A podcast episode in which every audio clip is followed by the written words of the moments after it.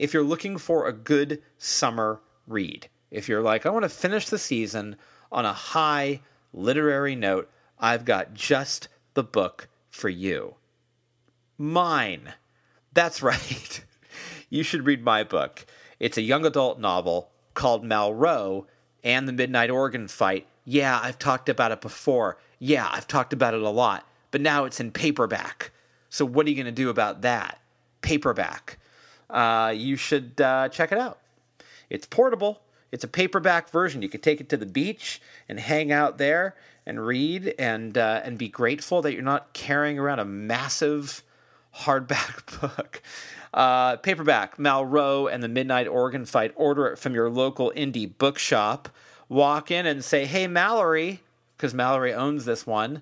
Uh, can we get this Malraux book? And she'll be like, already ordered it for you, Stephen, because she knows your name too. On Amazon, I know it's fast, and they'll drone it in, and and they'll leave you a sandwich with a sprig of mint on it, and Jeff Bezos goes to space. You get your book quickly. Everybody's happy. But I think you shouldn't do that. I think you should do it the indie way, where your indie bookseller who owns that store can pay their rent and, uh, and eat dinner uh, for the next month. That's what I think you should do. And if you don't live near an indie bookshop, that's okay. Find one online, Powell's or A Great Good Place for Books. Order it through them. They'll ship it, and they'll do it happily. Anyway, there you go. There's my endorsement of indie bookshops. I don't think it was a huge surprise that I, that I feel that way. Um, but do what you can to support them and keep them in business. I'm Alex Green. And this is Stereo Embers, the podcast. Check this out. Take a load of freight through a southern state. If my everyday could only be this sea. From the fossil walls to the capitals, cast of one on call. Reeling and diving deep.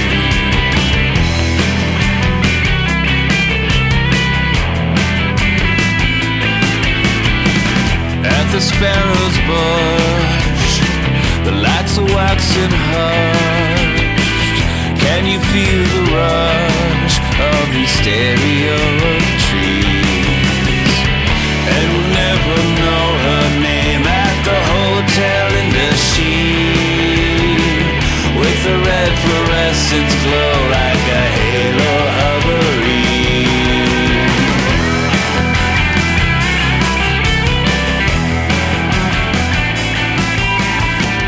now the hissing fog. That is the music of my guest today on the program, C. Gibbs. Let me tell you a little bit about C. Gibbs. The San Diego-born C. Gibbs sounds like the surf, but not the sunny part, the deep, dark part, the part that twists through fathoms and moves with a silent but potent current under the waves. It's true. The singer-songwriter's music is a dreamy blend of California darkness and pure coastal soul, with a delivery that falls somewhere between Nick Cave and maybe Simon Aldred of Cherry Ghost. Gibbs is a mesmerizing talent, and he always has been. His C V has quietly gotten pretty crammed over the years, playing with Foetus, playing guitar in Modern English, fronting his own band, The Morning Glories, and forming the chamber rock outfit, Lucinda Black Bear. Since the late nineties, C. Gibbs has put out close to fifteen solo albums, and all of them are fantastic.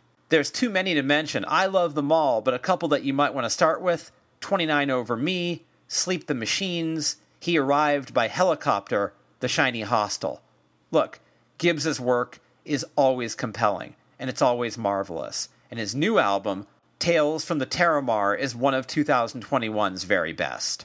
A stirring collection that showcases Gibbs's gifts as a songwriter, Tales from the Terramar is about the ocean, about going home, and it's about the juxtaposition between the industrial and the natural world. Gibbs sings with precision, muscle, and finesse, and his compositions are the ideal example of how subtlety can be absolutely riveting. This is a great chat, and C. Gibbs, he's a great guy. So here we go. Me and C. Gibbs having a conversation right here on Stereo Embers, the podcast.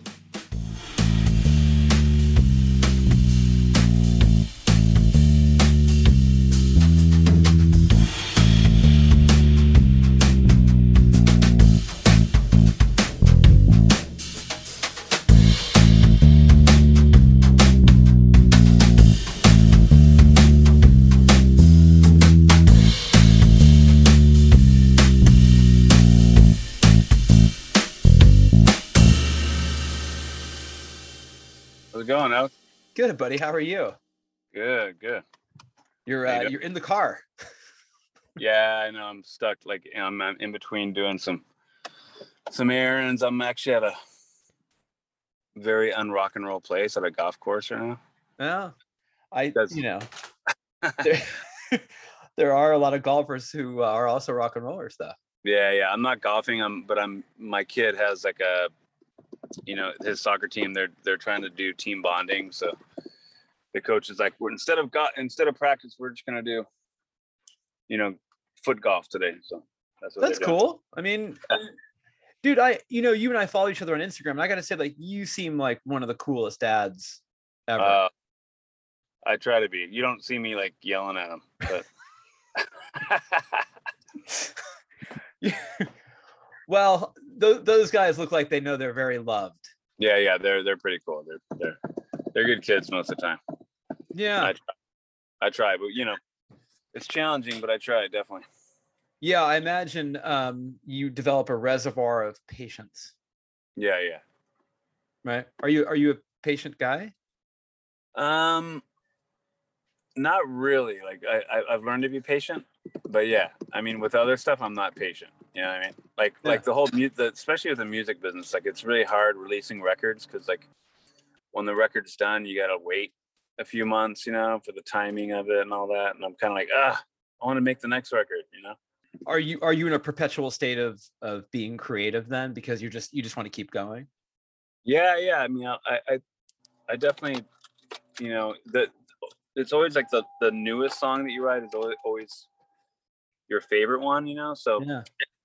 Um, I definitely like the, the ones that I just write and record. I'm like, oh my God, that's, that one's going first on the record, or, you know, and, or I'm going to like, even before the record's released, I'll, I'll just start a side project out of, you know, being impatient and, you know, because then I'm like, well, the side project doesn't need to be promoted the right way. And it's just a side project and it'll be fun just to make this record. And then what happens is it ends up becoming a real project.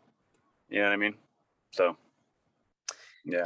Yeah, I mean, I can see that, but it's but it seems like you make good use of your time. Like you don't seem like a guy who wastes time.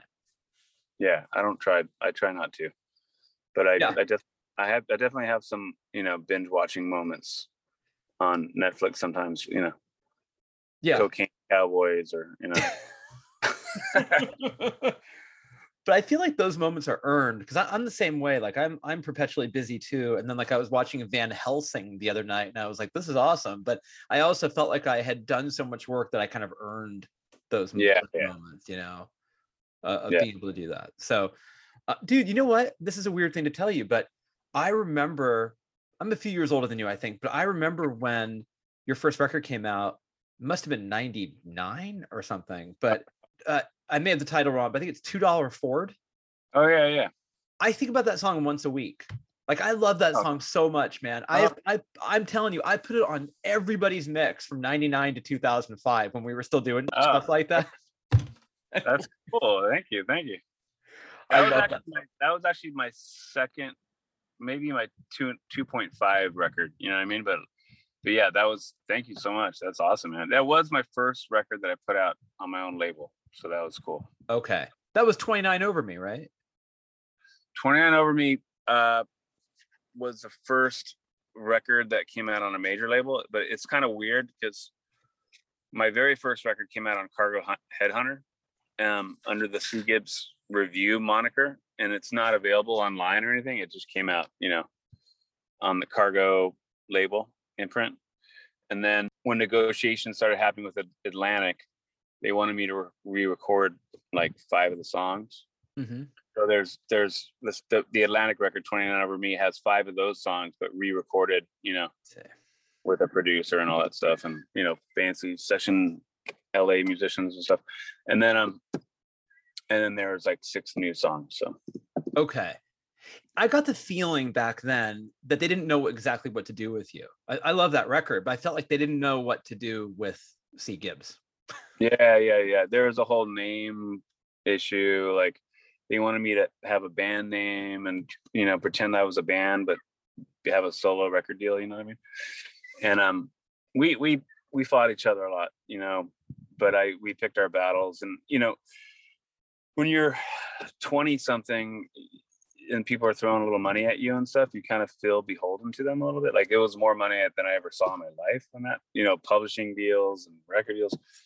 And then you're like, oh, I guess I should do what they asked me to do. And then the punk rock side of you is like, you know, no, nah, I'm not, I'm, I'm not going to do that. And I don't need to go to Miami and, and work with some trainer that trained Robert Plant or something. You know what I mean? Like they, yeah. they, I think they have assistants, like the major label people. And they're like, and the assistant just gets excited and like, it's like, because her job is to find you a trainer in Miami or something. I'm like, I'm, I'm living in L A. Why can't I get a trainer here?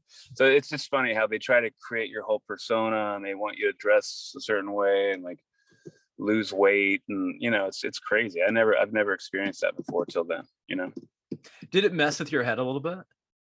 Yeah, a little bit. I mean, there's a lot of pressure, you know, like, I mean, I'm not complaining. I, I, I was super happy to not have to work three jobs in restaurants again for a few years. So that was nice, you know, like that part of it. Um, um, but yeah, like when we got signed by this guy, Yves Bouvet, mm. who is, he was like the guy at Atlantic. He was the French guy who he had like, he signed more esoteric acts like Latin Playboys and like um, um, Los Cubanos, I think. I might, don't quote me on that. I might be getting the name right wrong, but you know, he, they let him like have fun and sign like weird New York City Lower East Side bands, and, and um there wasn't a lot of pressure to make them hits, you know. And then but somehow I had these managers from L A, and they combined with um Atlantic, you know, they they bumped up the record deal a bit with more money and stuff. So then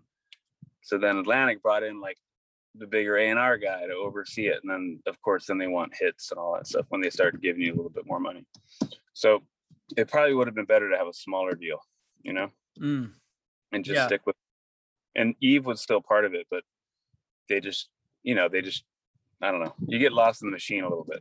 How do you regroup? How do you, because I imagine it's a momentum killer creatively. Like, was it heavy for you when the Atlantic thing sort of ended? Were you, how was the walk-off on that? Yeah, yeah, it was pretty heavy. I mean, first of all, it was like something that, you know, you work really hard and then you you get this kind of lucky situation, this very auspicious thing that happens to you. And then um and you go for this fun ride. It was like a three-year ride, because even before you make the record, you know, you got to pick the producers, and then the record takes forever for them to release. So um and then we actually, my my managers were like, we should ask to get off Atlantic, because, you know, they're just not promoting it. And I, I had more promotion and marketing with Cargo Headhunter, like a, a label that gave me four thousand dollars to make a record, than I did with Atlantic, who gave me like, you know, crazy amount of money. Mm-hmm. And um, and I would ask Atlantic, hey, how come you guys aren't taking an ad out? Like like Cargo used to take out an ad in Magnet and Option Magazine and, you know, Alternative Press, whatever. And then they're like, oh, we only take out ads if you're, you know, big already. And I'm like, well, how do you get big? You know, like, I mean, how does that happen? They're like, well, you got to get like a, a market starts playing your record and then we'll get behind it. I'm like, that doesn't make any sense to me. I mean, it's called A and R, Artist and Repertoire. You know? So whatever, they just, but you know, I'm, I'm kind of over it. You know, like I, I love, I love having my own timeline. In some ways I love it, in some ways I don't, because I'm not very disciplined with, you know, getting all the ducks in a row to, to release a record and, and all that stuff. So it's good to have someone on my team to kind of say, hey man, you got to finish that record. Um, Yeah. Or you do this and we need to get it out by here, because if I don't have that, then I'll I'll take too long trying to, you know, make it really good or whatever. Yeah, I get that. I get it. And by the way, I always thought of, you know, you because you're originally from San Diego, right? Yeah. Yeah. So I would imagine, like, were you were you like was punk rock like your was like were you into the Minutemen and like were you into that whole thing, or was that was that too early for you? No, no, I, I love like um, Fire Hose. And I was probably more Fire Hose than Minutemen, you know. Um, mm-hmm. And a lot of the labels, like my old band Morning Glories, we were on Cargo Headhunter, so we, you know, a lot of bands on that label, I don't know if they were super punk rock, but they kind of had that loud, angular, you know, mathematic. You know, I love Drive Like Jehu, and they don't know who I am, but I mean, I really like. I mean, I met I met them various times and played shows with them, but yeah, I mean, I think their music's great, and so I love that kind of stuff. Um, but the punk rock thing, like our bass player, he was more like the punk rock guy, and, and Morning Glories, and you know, when we would do videos, he wouldn't stand on the X that the director asked him to, and mm. you know, he was very rebellious. But he turned me on to a lot of those acts, you know. But he also turned me on to like Tom Waits and stuff like that. So. We're both California kids, but did you have a, an attraction to the British stuff as well? Yeah, I, lo- I, I mean, I, I love the Smiths, Headmath- Headmaster's Ritual. I love that song. And, my God. Um, you know, Joy Division. Um, like I, I played. Uh, there was a band we always played with. My first band, which would never put out a record in, in San Diego, and this band was called Atrocity Exhibition. And you know, I think that was off, off of Joy Division's song, if I'm right. But um, I think that's right. Yeah. Yeah, and they so we we also I was also exposed to a lot of music from the bands we played with, and they'd be like, you know, they'd turn me on to Joy Division, and um so yeah, I mean, it's it's funny, there's a big mod scene in San Diego too. So we would, you know, but as I wasn't really a mod necessarily. I mean, it was kind of hard to to be a mod with bleached blonde hair and, you know, when you go surfing on the weekends. I mean, it was funny, it was this weird dichotomy of like guys in Vespas, but with, you know, bleached blonde hair, and have they had the buttons and the tapered pants, and so. But we would go to Montezuma Hall and, and like, you know, and watch The Three O'Clock, you know, which is this uh, band. And I I remember being blown away when the guy brought out like the grapes, the whole deli tray, and it was very Renaissance with his fluffy sleeves. And so yeah, if anything, the you know the psychedelic mod thing was kind of more what we were exposed to at first, you know, that Paisley Underground stuff. Yeah. Yeah. I love The Three O'Clock. Yeah. It's interesting. I mean, I don't know. I, I remember back, back when we were kids that, and it's different now for your kids, but you know, music was tribal. You could look at a guy and you knew what his record collection was, right? It's not like that anymore. you, you have no idea. I know. I know. I mean, we all had slight identity crises back there, you know, back in those days in San Diego, because it's a weird environment. It's this hedonistic environment, you know, but I think good music can be got anywhere, you know, and, and like people are influenced no matter what kind of geographic area they're in, you know, so you get exposed to it because there's always going to be that the bass player you're playing with that will turn you on to it, or the band they're opening up for who will be like, hey, you gotta stop using those synthesizers, you know, like listen to this band, you know. Yeah. Because we went, we were playing Juno one oh sixes, and we're, you know, we would play down in Tijuana when that was, those were our first shows, you know. And they would actually pay us more than the American clubs to, and we were like sixteen or something playing in T J, because in San Diego you're really close to T J, so. Mm-hmm. But yeah, I always love the I always love the, the San Francisco scene, though. I mean, we always wanted to go to San Francisco, being San Diegans. Really? We didn't really want to go to L A too much. We were just like, we like we just associated L A with kind of the the heavy, you know, the more the glam rock, heavy metal thing. And then that's why we ended up in New York, and you know. Yeah, we had back in the eighties, we had a we had a very big metal scene happening in the Bay Area. There was a lot of metal here. There was almost too much really? metal. Oh my God. Yeah. I didn't even know that. That's yeah. Great. Yeah. Yeah. There were these two clubs with the Stone and the Omni. And it was like, you know, Y and T would play there all the time.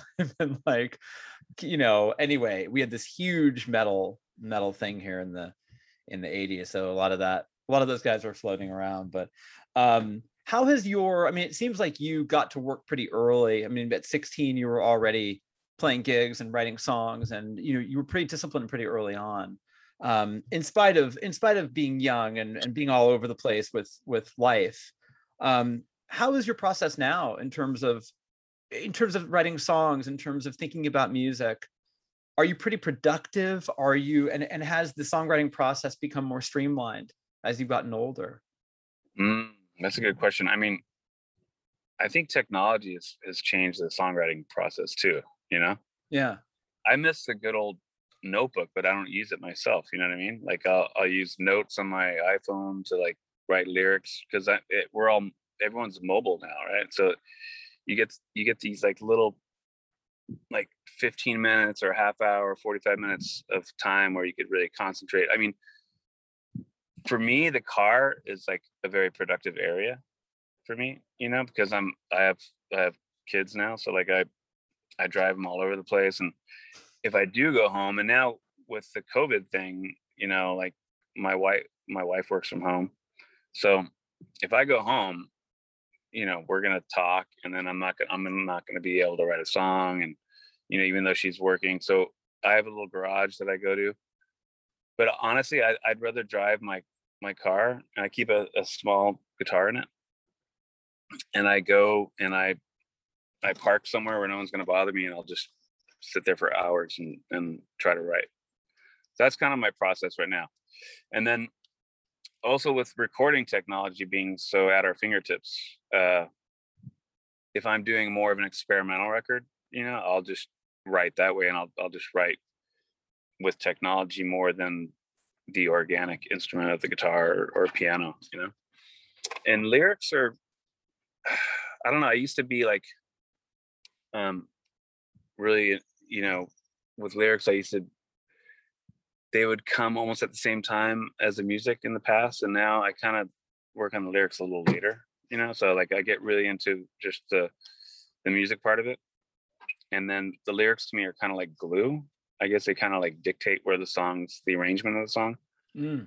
And um, to a fault sometimes. I wish I could be one of those writers where like, I sat in a bar and wrote lyrics, and then I came home and put them to music, but I don't, I don't, I rarely work that way, you know? Yeah. And those songs are usually about bars. So they're pretty limiting. yeah, yeah. Yeah. No, but I know, I remember I saw Elliott Smith because he was in living in New York at the same time, and he'd always be at Max Fish writing lyrics. And I, I we shared a cab once, um, to the Knitting Factory, where he was playing with uh, Jim Thirlwell from Foetus, who I play guitar for sometimes. And um, I'm like, yeah, I'm going to that show. And, and like, he was, I was always like, man, that's great that he could just, you know, sit and write in a crowded bar, like just, and just write lyrics and put them to music later. But I always, I always like to have the music first, you know, personally. What I like about what you're saying is that it seems to me like, you know, that you need to get your songwriting fix in, in whatever form that will be. You know that it has to happen. And it sounds like it happens daily. Is that is that a fair thing to say? Yeah, yeah. I have, I mean, sometimes I'll take I'll take a break. I mean, nowadays with the I think the record, the way the music business is is I keep saying record business, and we don't have very many records nowadays, but I think the way the music business is now, the artist has to do so much, mm-hmm. right? Like I put a post on Instagram about like with a picture of my guitar and my laptop, and I put the laptop usually wins lately, because it's it's true. Like um, to get ready for a release, even if you're signed, even if you have money from someone. I mean, I learned my mistake with Atlantic not to just relax and let someone take over everything, right? And now that I don't have a big machine like that behind me, I mean, there's just so much. I think musicians are great people to hire because we have to learn how to do so many things, right? We have to learn how to do Photoshop, Illustrator, you know, Excel spreadsheets sometimes, you know, like it's not very sexy sounding, but um, so to answer your question, like sometimes I get wrapped up in that stuff, you know, like, oh, I got to design this album cover. Yeah, I could have someone else do it, but then, you know, they, they might get back to me like a week from now, right? Right. So I, I just, I just do so much when it comes to the music and, and the presentation of the music that I'll have like a week where I'm just working on that or doing Photoshop or Illustrator. And I should say I'm not very good at it, but I, but, but I attempt it. There's people that do it way better at me, way better than me. And then, and then I'll be like, okay, I'm done with that. Now I can relax a little bit. And I got that in the pipeline. Now I could work on some music again. And obviously the music part is what I would love to be doing it every day, you know, but I usually play at least a half hour a day, you know, yeah, like in, in the morning, you know, the morning's the best time for me creatively, you know, because I don't know, it just seems fresh. And I love uh, just playing guitar when I'm, I've had a couple cups of coffee, you know. I, I don't know if this is true, but if you, if you can't get that in, if you, if, the, if you have to go three or four days, which doesn't sound like a lot, but it, it is a lot. If you don't go, th- you know, if you go three or four days without doing something in service to your art in some way, what happens to you? What kind of art, do you notice a personality change? Do you feel, does it make you irritable? Does it make you feel like um, you can't focus on, on what's happening in your life because you need to get do your art? Like, how is that? How does that present itself to you? That's a, I love that question. That's a great question. I mean, yeah, I get really grumpy. You know what I mean? And and now that you're just by you asking me that question, it, it brings it into perspective, you know. So I'm like, why am I so grumpy? And and you know, uh, so yeah, I get really uptight, really grumpy if I if I can't just work on music, even if it's working on something else that has to do with the presentation of the music I made a year ago, right? So I get I get super grumpy, and then when I do find time to actually play guitar, like we we just got back from twenty-nine Palms. And it was just me and my lady, and, and we just, she had to do work, and I would just play guitar for hours. And I was like, I'm so happy. Why am I so happy right now? I'm like, oh, because I have uninterrupted time. She's cool with me playing guitar. She has to do her own thing. It was like heaven, you know what I mean? And as you get a little older, like things, responsibilities happen. And I, it's just like, it's creative A D D, you know what I mean? Yeah.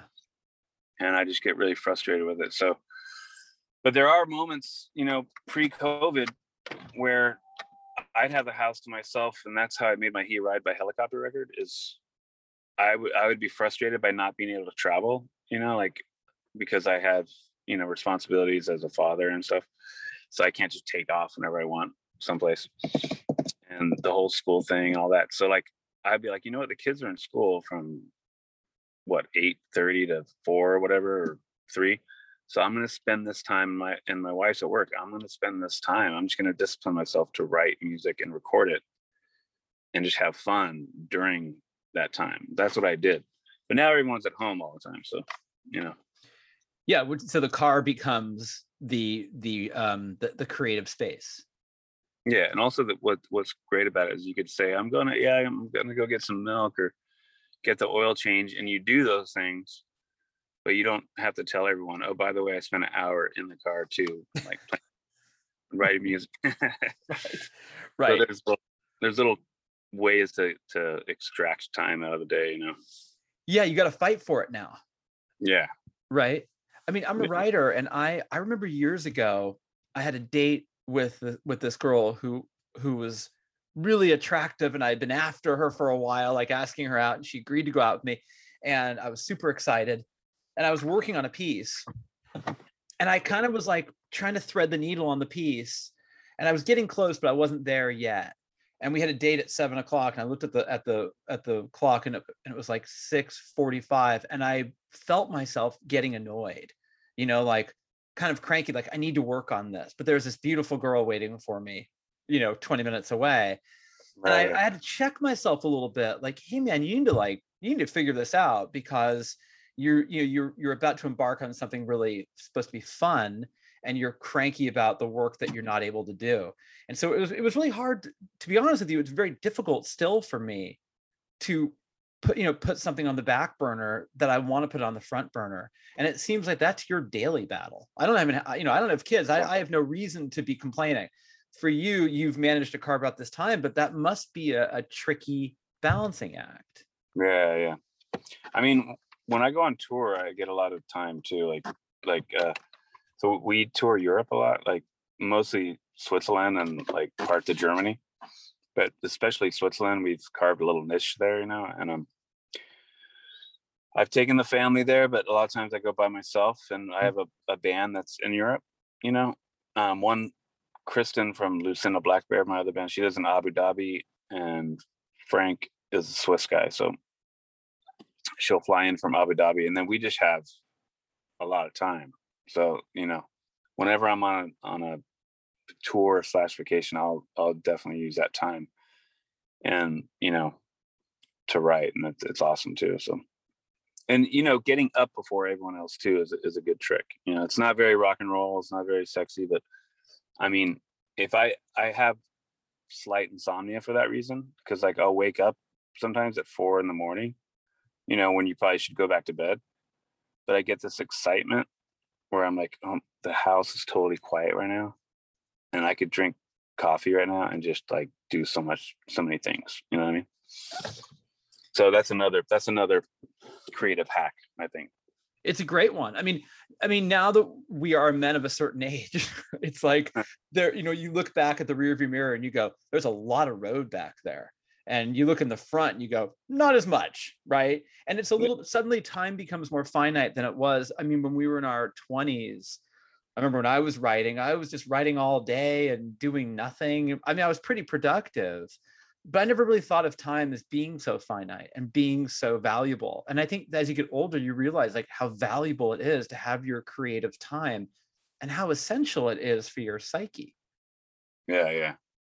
I mean, yeah, just by you mentioning that, it, it's making me realize like, um, I'm trying to figure out how not to be too candid about my personal life. But yeah, I mean, we went to couples therapy, and we we had this one therapist, uh, this is like years ago. So because we had our first kid, and, and um, I, the therapist just looks at me and she's like, you're depressed, right?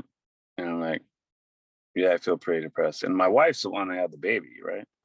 So like, she's the one who, who did the hard stuff, but now the, the, the baby's here. And I'm like, I'm like, oh, what? I can't play music right now. I can't do this.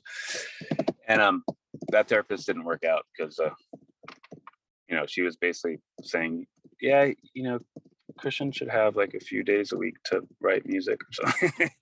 It wasn't the right thing to say with it, you know, at the time. So anyways, you know where I'm going.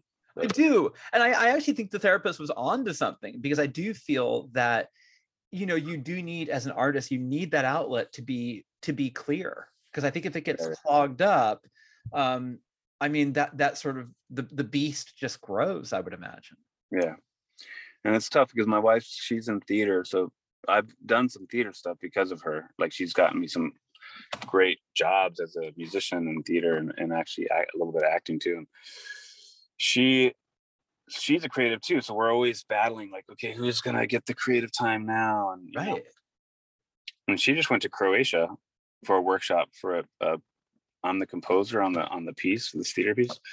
Um, but we had these like things called children, so we couldn't both just go. So I'm like, you know, why don't you go to Croatia this time? Because I've gotten to go to Europe many times, usually once or twice a year, and it, and so it was awesome for her to have that creative, you know, yeah, space too. So we try to give you both. We try to give each other, you know, weeks at a time, and or days at a time, you know, and just kind of trade.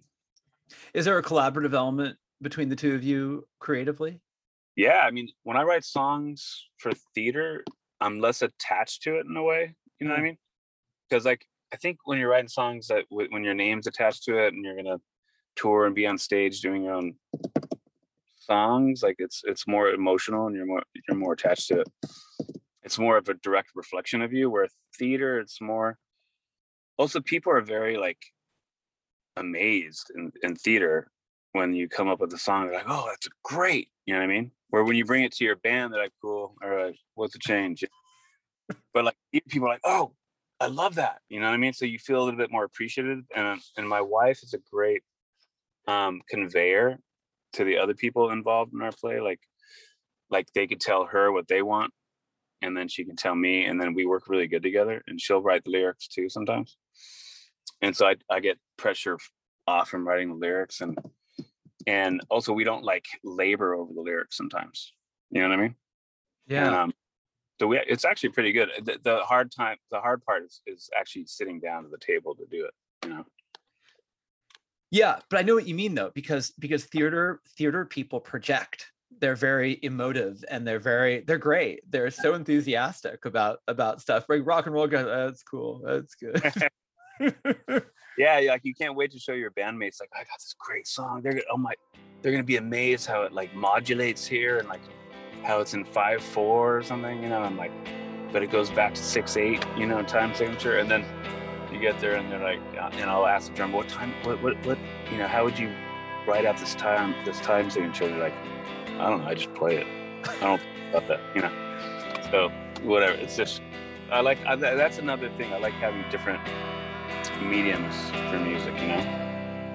In the Wiedemann house, by the Rotweinstrasse, in the gut of my tears, near the red light vices.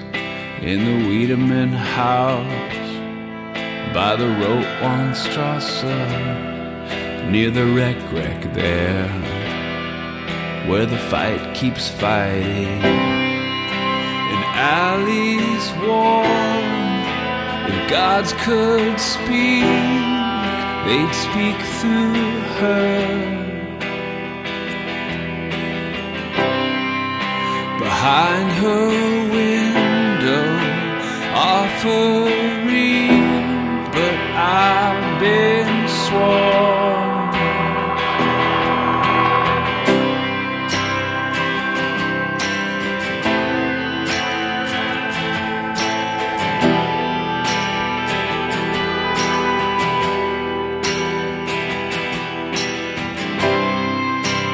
Cocaine eyes of a stranger's comfort, the assailant sleeps with a smile unnervous, near the equine walls of a house that's faded.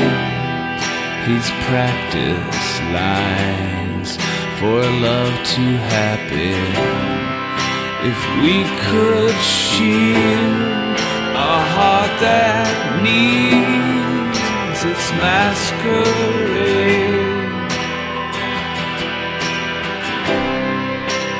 like an orphan's violent ties are never tamed.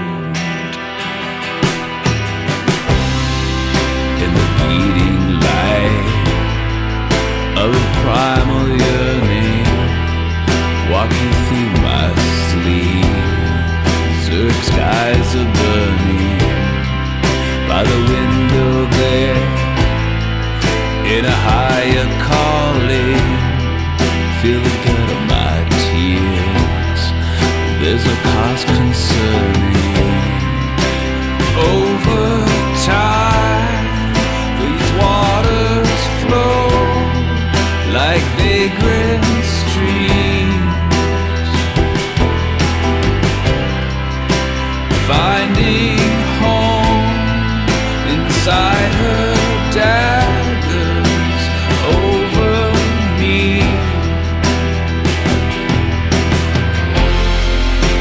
Painted tea, these maudlin days have become weeds. Jostled nerves in shiny hostels.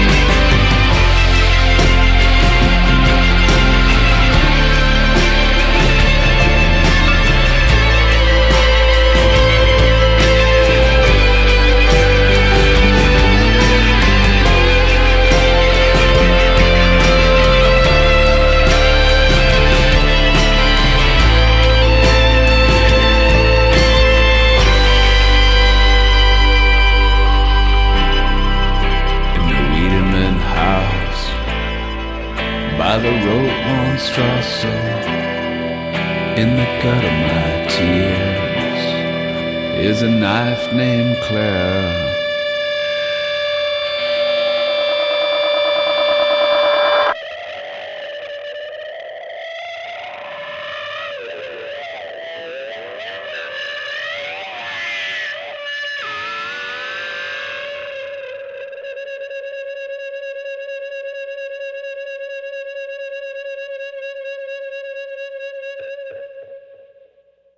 Are you uh, a better collaborator now than you were twenty years ago? Are you are you pretty easy guy to work with? Oh, I I love, like, I play with other people too. You yeah. know, like, so I think I'm a good collaborator. I'm a better collaborator as a sideman. You know what I mean? When it's someone else's project, and with with you know avant-garde like theater stuff, whatever. I think I'm a pretty good collaborator. I like if there's too many cooks in the kitchen, I'm not good at that. You know what I mean? So if it's like two or three people, I love that. You know what I mean? Um, two people's like max usually. When it then when more people get involved, it gets a little bit like, okay, this is going to be a battle a little bit. You know what I mean? Because yeah. you'll, you'll your juices will get flowing, and you'll and you'll you'll be going one direction. You think it's going great, and then I think there has to be a decider with with, in my humble opinion, like with in collaboration. Like maybe not between two people writing a song in Nashville or something, but like, like with theater stuff or, or bigger projects, um, there's got to be someone who, who says, you know, this is the way. No, we're gonna we're gonna go this way. We're not gonna go off on this tangent, you know, because that can happen, you know. Um, I would like to collaborate more. I, I was thinking about that the other day. Like, I don't like. It would be nice to have a band again, you know, where you're you don't have to make every single decision, you know. Um, but then with that comes a lot of, I don't know, it's hard to keep a band together too.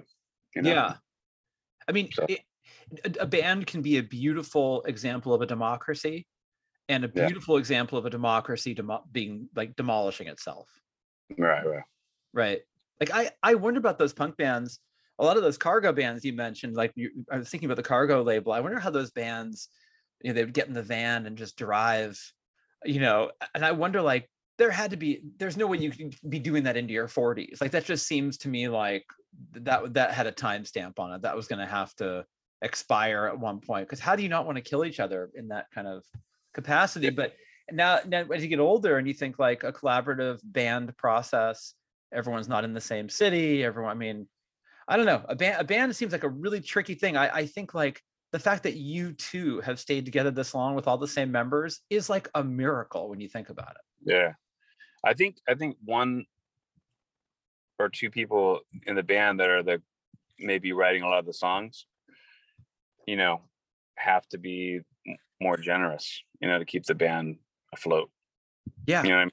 Because public when when the issue of publishing comes up, you know what I mean? I remember like Morning Glories, and we went to the lawyer guy, and he's like, all right, who writes the songs? And and then it became this awkward thing. And I think a lot of bands go through that, like splitting up the publishing and all that stuff. So yeah, that's usually what breaks bands up. I think in U two's case, and probably R E M and all that stuff, they probably, the principal songwriters just, I, from what I heard, they just like, yeah, everyone will just split it four ways, you know? And that's great. I'm not saying I'm that way, you know what I mean? Yeah. But I think that's how bands stay together, you know? But in terms of, you know, in terms of fatherhood, is that like, did you take to it pretty quick? Did it, did it start to click in for you pretty fast? You went, oh, this is a pretty, this is a cool gig. Yeah. I mean, my uh, week, it was kind of a spontaneous decision. I mean, like, I guess I always wanted to be a dad, and, and uh, we, I remember we were visiting my wife's grandma, and she's like a, she's, my wife's half, half Mexican American. And I remember her grandma was like, mija, babies don't cost money, you know, like whether we were talking about having a baby or not. And I thought of me like, hey, she's right. Babies don't really cost that much money. Like, you got to go to the hospital and have the baby. But, and then I didn't think about like later on though, like all the money that babies need when they grow up. So it was just kind of like, yeah, let's, let's go for it. Um, and then I definitely like early fatherhood. It's, it's awesome when they're small. Like I don't know how excited your listeners will be about this conversation, but about fatherhood, but I'm going to go for it. They'll um, be into it. They'll be into it. All right, cool.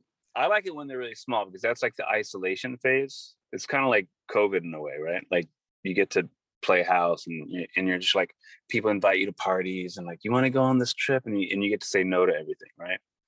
Do you want to do this show? Uh, no, I got a baby. No, sorry, I got to help raise the baby.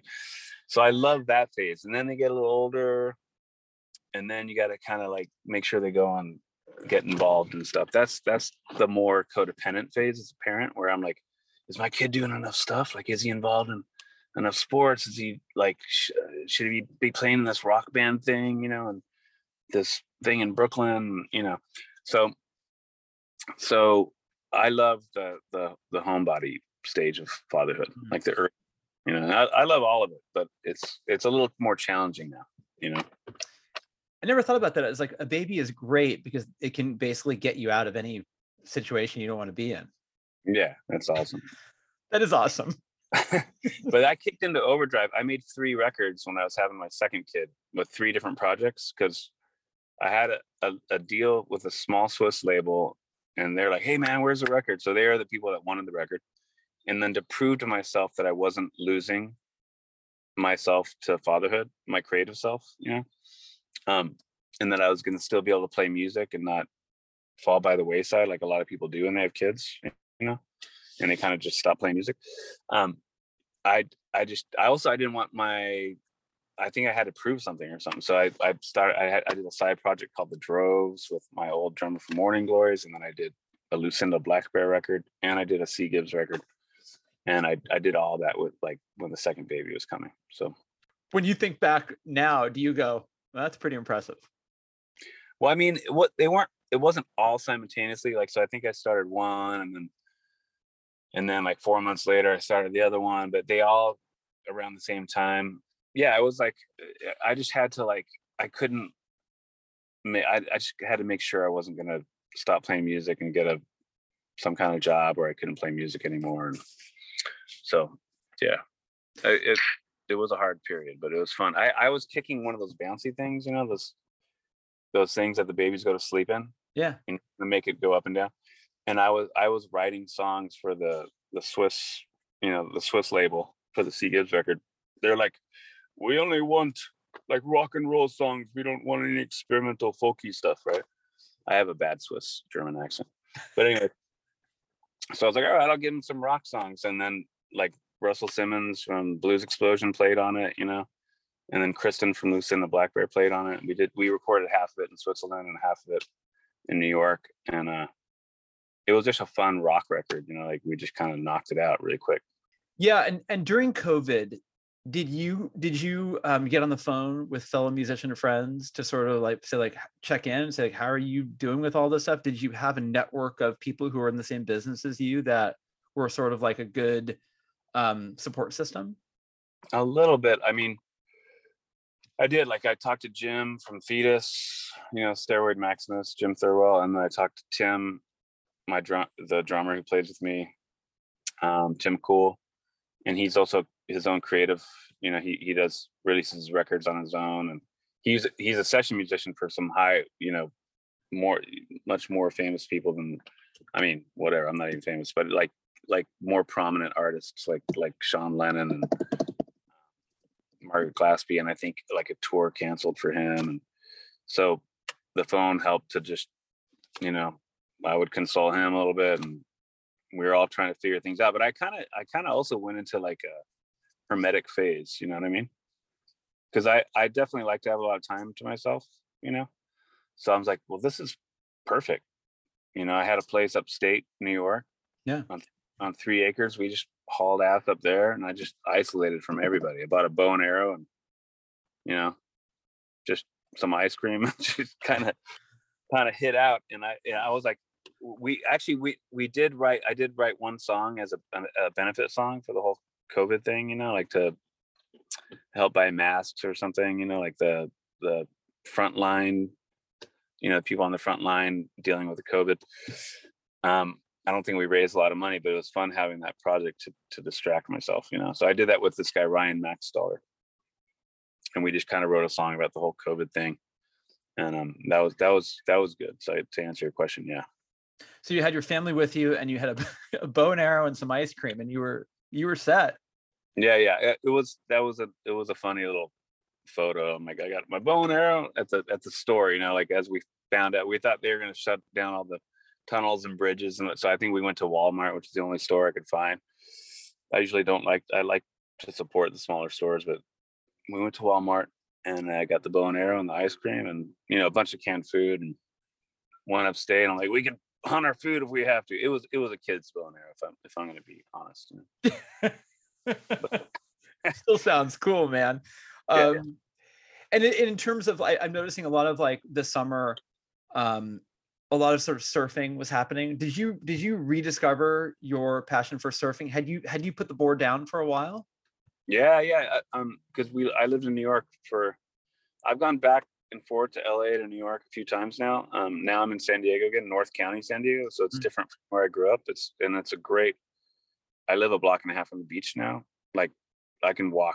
I, I surfed this morning. I, I just walked out for, for a half an hour. I just went for a half an hour and walked home. And um we're just renting, you know, so it's a very humble place. It's not, you know, but um yeah, like on the East Coast, we would surf Rockaway and Montauk, and but it was a little bit more hard, and we are more like river people. We would go upstate, and but when the, a swell would come in, we'd surf Montauk or Rockaway whenever we could. But I wasn't one of those surfers who surf in the wintertime. Like I know in San Francisco, you guys got people that are brave and will surf oh, yeah. that cold and sharks and stuff. So when the pandemic happened, I was just like, my wife's from Redondo Beach, but we met in Bed-Stuy, Brooklyn, and I was like, why are we still up here? Like I don't I, I love New York.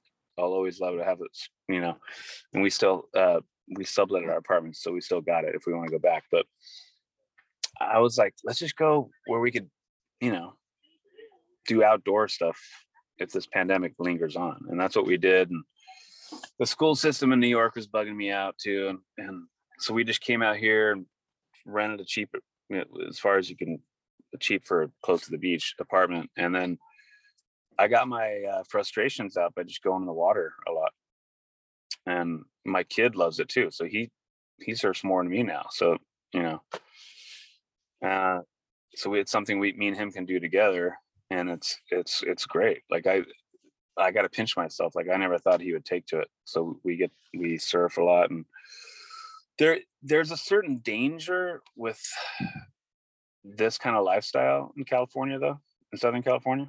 That and I have to keep myself in check with that, you know. Danger in what in what way? Well, it's a quality problem. I don't want I don't want to sound like like people have way more serious problems than this. It's not even a problem, but you can get really relaxed. You know what I mean?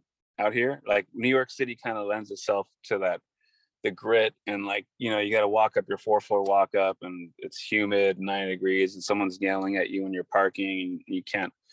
There's nowhere to park at the grocery place, or you got to carry your groceries, you know, from Trader Joe's on the subway, you know, where when you have a lifestyle like here where the weather's kind of nice a lot, yeah, and you, you can surf a couple hours a day, you know, five days a week, you know, you got to kind of be more disciplined when it comes to making music, you know what I mean? Because you could just get a little bit relaxed and like, ah, you know, I'll just, I'll wait on finishing that song there, you know, because I'm going to surf, and then you come back out of the water. But a, a lot of times lyrics will come while, you, while you're doing stuff. Like, you know, any, like if you're working out, I don't know what you do personally, but I'm a tennis, I'm a tennis player. See, that's my, that's my stringing machine, man. I'm yeah. Uh-huh. I'm, yeah. Cool. But there's a rhythm to tennis, and this, I know exactly what you're talking about. Yeah.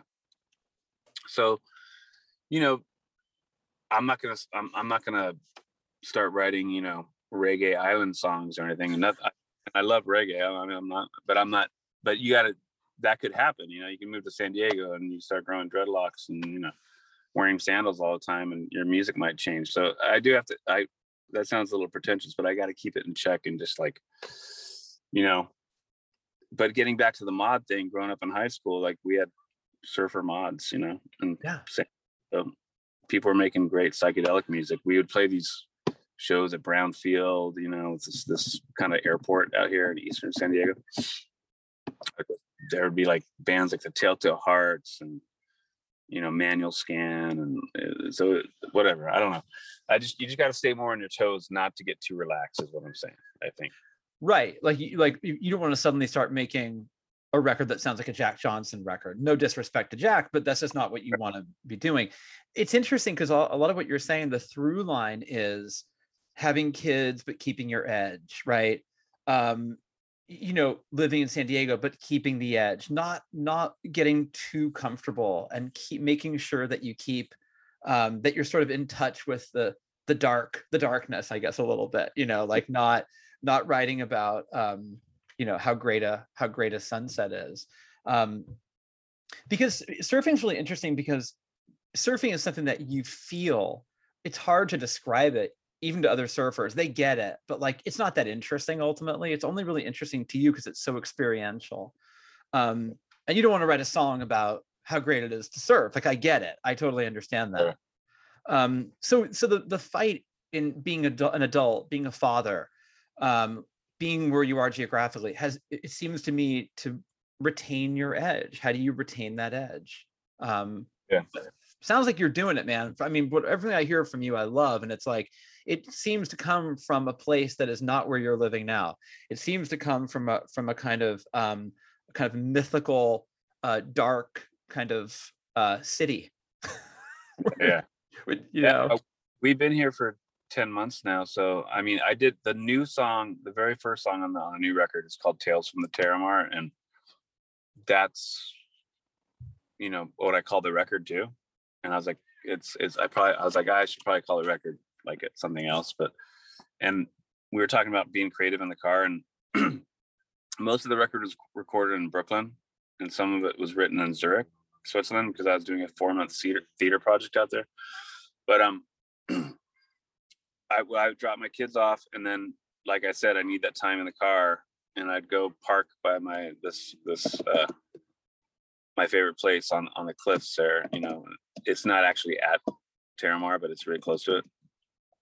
And I would just write songs there, and the lyrics kind of refer a little bit to, to surfing, but in, in uh, more abstract lyrics, you know, like sail down God's fingertips, like stuff like that. You know what I mean? Yeah. Like, um, but you know, there, it, it, it talks, it's more of a, a coming home of sorts, you know, the song. It, it's not like paddling for that left and, you know, did a cut back and whatever. It's more like, you know, sail down, sail down God's fingertips and blah blah blah, and, and like the black suited man, you know, like stuff like that. So I like to, you could, and I'm not knocking anyone, any of those Southern California no no bands. Yeah, they're great. I actually, I actually listened. I was listening to something, you know, when you listen and it t- it plays some song randomly. Yeah. I was on the radio, and then I was like, oh, I kind of like this, and. And uh, sometimes you'll be surprised what you like, you know. So, yeah, no, I'm cool. I'm actually fine with with uh, with a Jack Johnson album or a Jason Mraz album or a Donovan. What is his last name? Donovan Franken, right, or whatever. I gotta he, check that out. I keep hearing about that. Everyone keeps yeah, mentioning it's cool. It. And it's then you cool. have and you have all these San Diego bands that probably don't talk about the surfing, but they're in these crazy punk bands or really art arty bands, you know, but they just don't talk about it. To me, I guess I I'm really it's it's still fresh for me, like moving back here, so it's and it's something that I'm amazed at, um how much pleasure it can give me, you know what I mean? Like it just it's I don't know, it just mellows me out, you know what I mean? Yeah, and and your your writing style, what you're saying is that it it becomes encoded, and it becomes sort of, things become mythologized, and things are given this sort of coat of of C. Gibbs darkness that that I think is really, really great, because you're not writing about surfing, but there might be a surfing metaphor in there that is encoded and is used as a kind of device. Um, so I totally get what you, and I think you do it really, really well. Um, but, it, but it's an interesting thing, because I, I know exactly what you're talking about. It's a it's a tricky one, because you want to sort of, um, you know, when, you, when you're writing, you want to be able to access that place that feels comfortable for you. Um, but man, I just love your work. I've always, I've always been really fascinated by you as a, as a, you're just such a great writer, and your stuff to me is, um, it's, it's got this kind of mystique to it. Like you, you tap into this, to this really cool thing, and it's just, you know, I, your body of work is very impressive. Oh, thank you. Thanks. Yeah, it's fun to it's fun to do it. I love doing it still. Yeah, exactly. I, I and I, I, you know, it's it's just awesome. Have you read uh, that book, Tapping the Source? No. Dude, you got to read this book. I just finished All right. it, and um, it's it's the book. Don't be scared away by this, but it was the book that inspired Point Break. Oh, really? Wow. But you'll but there's nothing in it that will remind you of Point Break. It's really dark and really fucked up. And it takes place in Redondo Beach in like the late seventies, early eighties, like punk is starting to happen. And it is gritty as hell, but it's about, sur- but surfing is the backdrop. And um, it's phenomenal. It was a really harrowing, tense, dark read. I think you'd really enjoy it. Awesome. Yeah, I love that. We, we, we watched that movie the other day. Um, and I was wondering, I kept wondering if there's any bad parts in it, you know, because I watched it with the, with, with the kids. Oh, the kids. Yeah. But I think uh, the older one liked it. So, do you, so we, do you at, we had to fast forward a couple parts. I think. Yeah, there's a couple of spots. Yeah, a couple of spots. Do you look at your kids and go, man, that guy reminds me a lot of me? Like, do you see a lot of yourself in your in your kids? Yeah, yeah, sometimes. Especially, both of our, our hairs have turned blonde since we moved here. So so my my oldest one, I, all our hair like just got drenched, you know, by the, people, I think people think I'm dyeing my hair white or something. But yeah, it's like your body remembered living there. I know. You know. I know.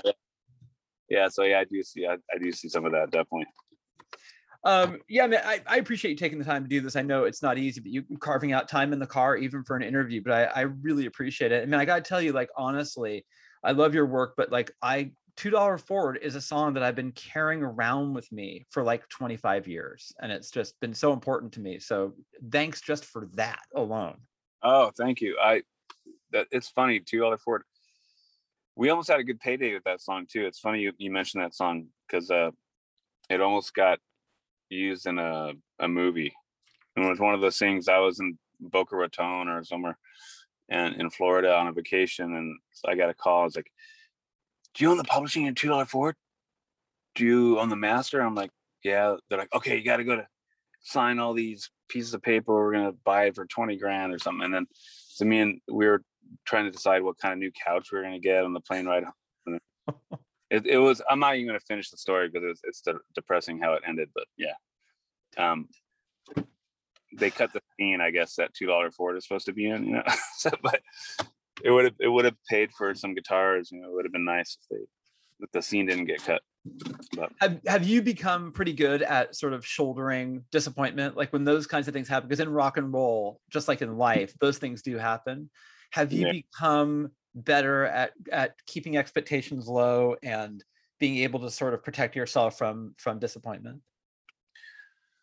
Not really, because like music licensing and everything.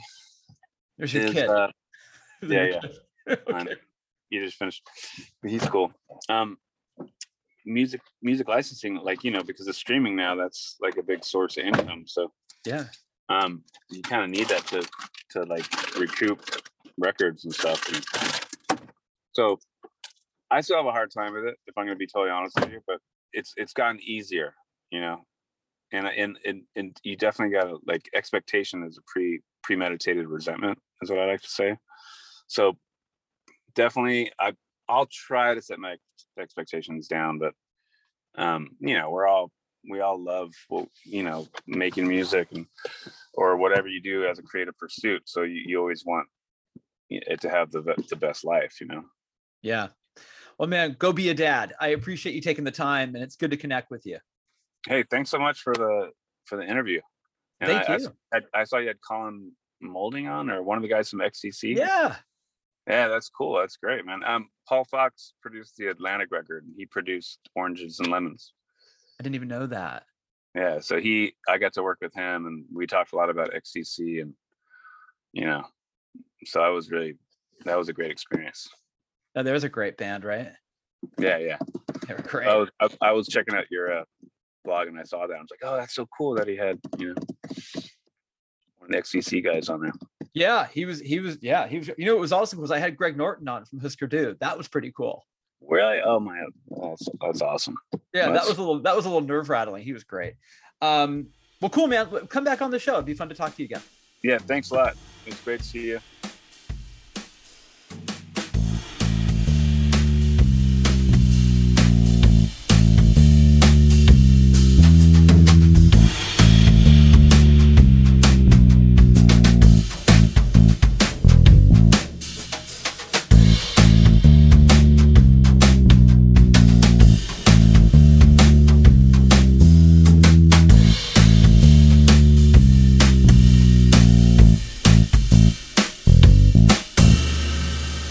There you go. C. Gibbs. I really like that guy. Easy guy to talk to. So nice. And um, just a cool dude. And his music, unbelievable. I don't think he's ever written a bad song. I love everything he's done. And uh, you will too. Check him out on Bandcamp. c gibbs dot bandcamp dot com. Tales from the Terramar is a great entry point if you don't know his music, and then work your way backwards, reverse engineer, catch up on all the stuff he's done. Or if you're already on board, then you know how great he is, and you know how great this album is, and this is all old news to you. And if you listen to this podcast, this is also old news as well, but my website, alex green online dot com, is where you need to go to find out what's happening with me. Uh, you can follow me on Twitter, at Embers Editor. You can follow me on Instagram, at Embers Podcast, or you can go super old school and just email me, editor at stereo embers magazine dot com.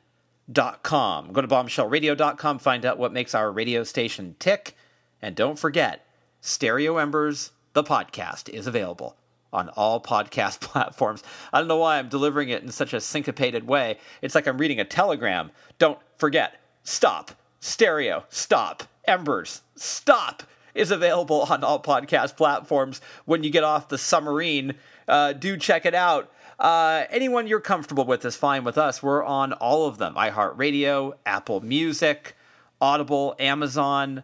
Uh, we're everywhere. You can't avoid us. So rate and review. We would appreciate it. Thank you, as always, for listening to our program week in and week out. Let's close the show with a longer listen to Hotel Indochine from C. Gibbs' new album, Tales from the Terramar.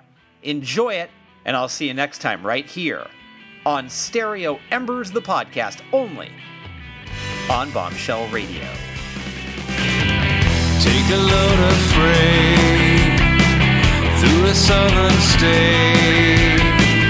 If my everyday could only be this sea. From the fossil walls to the capitals, cast of one I'm called. We're in and diving deep.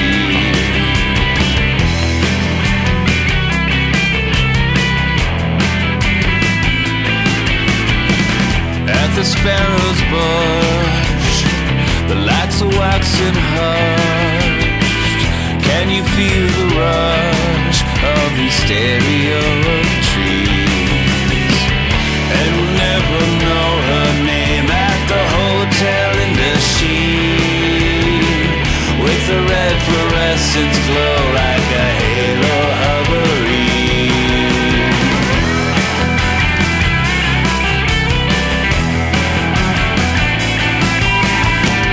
Now the hissing falls.